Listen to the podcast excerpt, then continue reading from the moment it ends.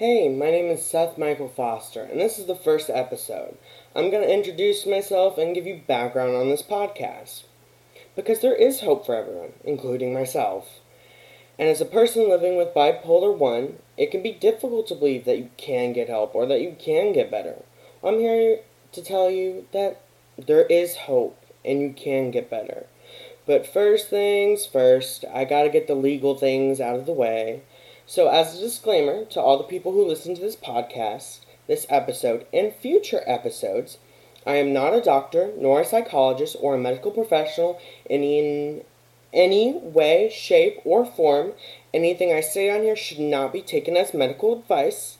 If you have an actual emergency, please seek help from your local authorities. I am actually diagnosed with bipolar 1 by a psychologist. And yes, I've been seeing this psychologist since I was five years old, and still to this day. And yes, he has a PhD and other medical degrees. But the things I talk about on this podcast are my own experiences and may not be similar to your experiences. If you think you have bipolar 1 or any other type of mental health issues or concerns, please talk to the appropriate medical professionals to discuss them. Lastly, some of these things I talk about on my podcast or on an episode may be triggering to some audiences.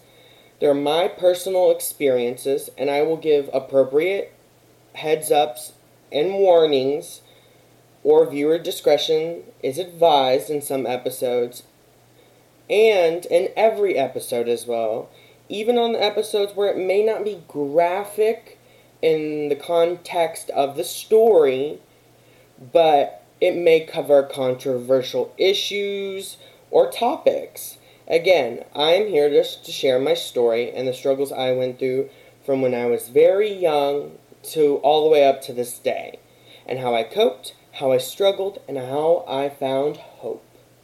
Now that we have all the legal disclaimers out of the way, we can proceed. Also, I forgot to mention that exact same disclaimer will be in every episode at the very beginning. It will be the same every time, and you'll hear it before the podcast begins.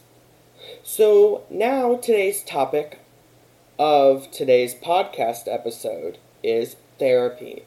I know therapy is controversial mainly in the younger people or audiences and even some adults actually. But I was raised growing up to talk and open up about my feelings to people who are not only important to me, but to a therapist. And some people may say that therapy doesn't work. Well, I disagree with that, except in some extreme cases where you have like an extreme disorder or condition. But generally speaking, I think you need to have a type of therapy that works best for the type of issues you are having. And a therapist that doesn't clash with your personality. And what I mean by that is if you're a blunt person and can handle a therapist being blunt or so called tough love, then great, that may work for you. But if you're a kind of person who needs the truth, but just worded in an easier way to handle or process, then that might work better for you as well. Also, a feeling of trust and rules and expectations need to be established with your therapist. And I mean by that is ask your therapist what are your privacy or confidentiality laws that you have to protect you about the things you and your therapist talk about. As a minor, that's a little bit trickier because technically your parents are your legal guardian or parent Therefore, they can access records in some extreme situations, but not all. Expectations. Ask your therapist how does the method of your the type of therapy you are doing works and what to expect in the future. It helps to do your research after your therapist tells you or your therapy appointment so you can gather even more information. Also, rules. These are very important. If your therapist doesn't allow certain words or phrases, then respect that. And tell your therapist what makes you feel comfortable, word wise or phrases, and what makes you uncomfortable. A good therapist will respect that.